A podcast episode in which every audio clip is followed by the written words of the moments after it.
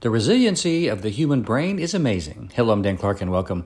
As a matter of fact, it really is. I was watching a podcast by Lewis Howes and he had Brian Surgeon, who is a brain surgeon on this podcast, who talked about how he works with only stage four cancer brain patients and how amazed he was at resilient the brain is, the brain and the mind. He said that when someone finds out that they have cancer and their life is going to end, the next time he sees them, it's amazing how they bounce back and are full of life and ready to take everything on, even though they know that they may be not living very long. He says that a resiliency to him is amazing. His philosophy about life is having as many experiences as you can, knowing that, and I'm quoting him here, that life always ends.